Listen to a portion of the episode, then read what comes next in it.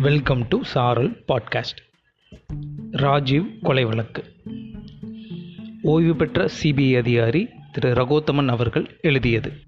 அத்தியாயம் மூன்று. குர்தா பைஜாமா.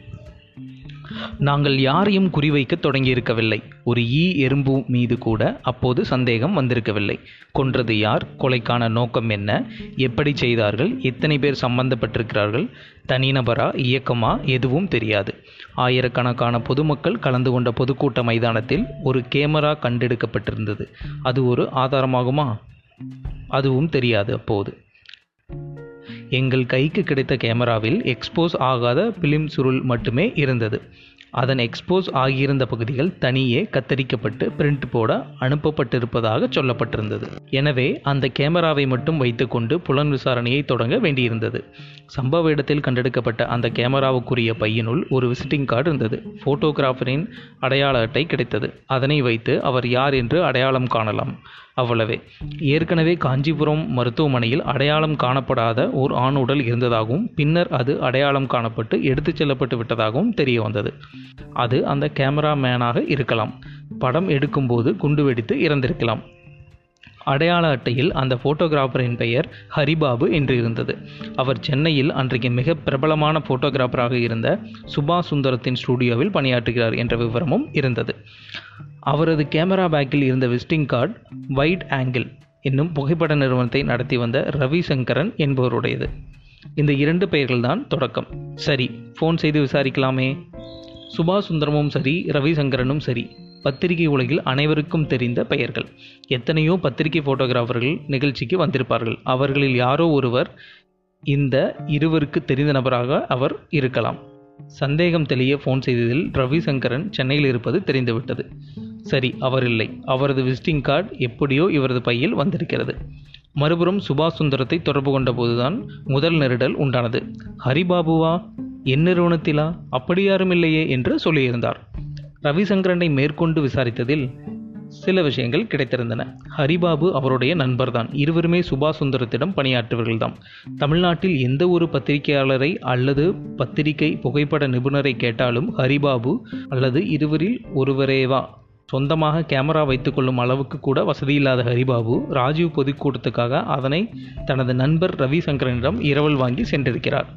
மே இருபத்தி ஒன்றாம் தேதி இரவு சம்பவம் நடந்த வினாடி முதல் மைதானத்தில் சிதறிக் கிடந்த ஆதாரங்களை சேகரிப்பதும் இறந்த உடல்களை அடையாளம் காண்பதும் காயமுற்றவர்கள் சிகிச்சை பெற்றுக் கொண்டிருந்தவர்கள் குறிப்பாக சம்பவ இடத்தில் வெகு அருகில் இருந்தவர்களிடம் ஆரம்ப விசாரணை செய்துமாக இருந்தார்கள் சிபிசிஐடி போலீசார். பா ஸ்டுடியோவில் பணியாற்றிய விவரம் கிடைத்துவிடும்.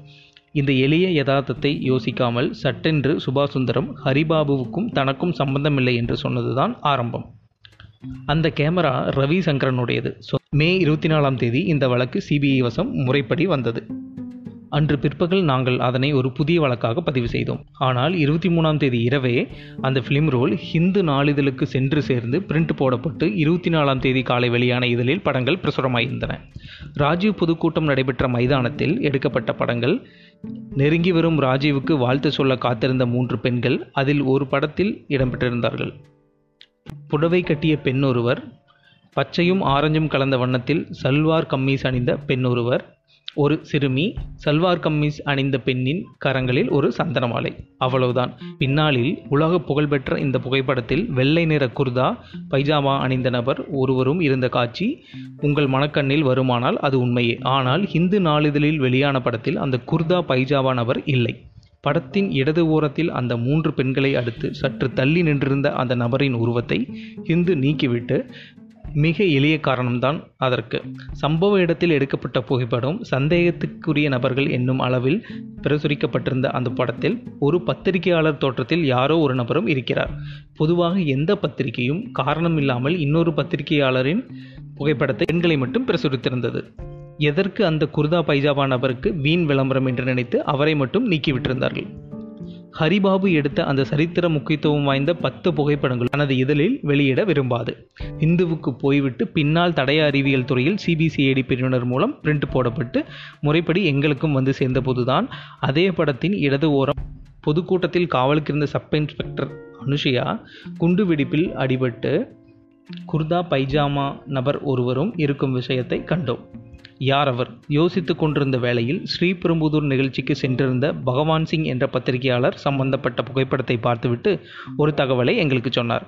பொதுக்கூட்ட மைதானத்தில் அவர் ஹரிபாபுவுடன் அந்த குர்தா பைஜாமா அணிந்த நபரை பார்த்திருக்கிறார். யார் அவர் என்று விசாரித்தபோது இவர் வைட் ஆங்கிள் ரவிசங்கரனின் பார்ட்னர் என்று ஹரிபாபு சொல்லியிருக்கிறார். மருத்துவமனையில் இருந்தார். அவரிடம் அந்த புகைப்படங்களை காட்டிய போது அவர்களை பொதுக்கூட்ட மைதானத்தில் பார்த்ததை நினைவு கூர்ந்தார். சரி இதுதான். இவ்வளவுதான். ஹரிபாபு படம் எடுத்திருக்கிறார். பத்து படங்கள் இருக்கின்றன. இதிலிருந்து ஏதாவது துப்பு கிடைத்தால்தான் உண்டு. அது பிறகு.